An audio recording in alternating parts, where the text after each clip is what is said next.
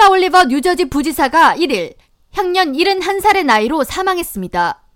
뉴저지 주지사 사무실에 따르면 올리버 부지사는 지난 31일 아침 건강 악화로 병원으로 이송됐으며 이후 사망 선고를 받았고 현재 정확한 사인은 공개되지 않았습니다.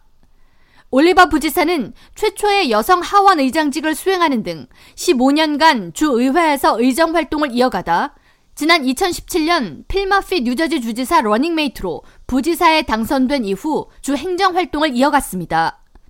필 머피 뉴저지 주지사는 1일 성명을 통해 쉴라 올리버 부지사는 여러 방면에서 주민들에게 귀감이 되는 선구자였다고 전하며 지난 2017년 쉴라 올리버 부지사를 러닝메이트로 선택한 이후 그녀가 보여준 리더십은 나의 결정이 최고라는 것을 입증해줬다면서 고인에 대한 찬사와 애도의 메시지를 전했습니다.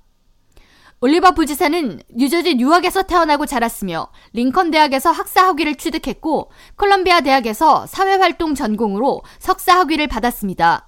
이후 2004년부터 2018년까지 주 하원 의원으로 재직했으며 2010년부터 2014년까지 하원 의장직을 수행했습니다.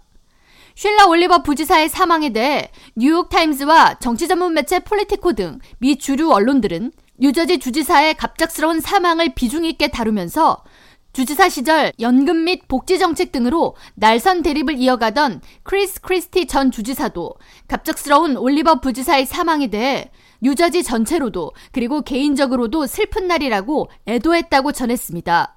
크리스티 전 주지사는 소셜미디어 X를 통해 쉴라 올리버 부지사의 사망은 뉴저지주의 큰 손실이라고 표현하며 그녀는 훌륭한 정치인이자 조력자라고 평가했습니다. 필머피 뉴저지 주지사가 지난주부터 이탈리아로 여름 휴가를 떠난 후부터 올리버 부지사는 주지사 대행직을 수행하고 있었으며 이날 부지사의 사망으로 뉴저지주의 최고 책임 권한은 주 법에 따라 닉 스쿠타리 상원 의장에게 이전됐습니다.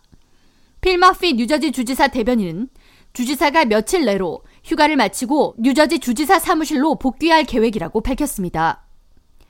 K라디오 전영숙입니다.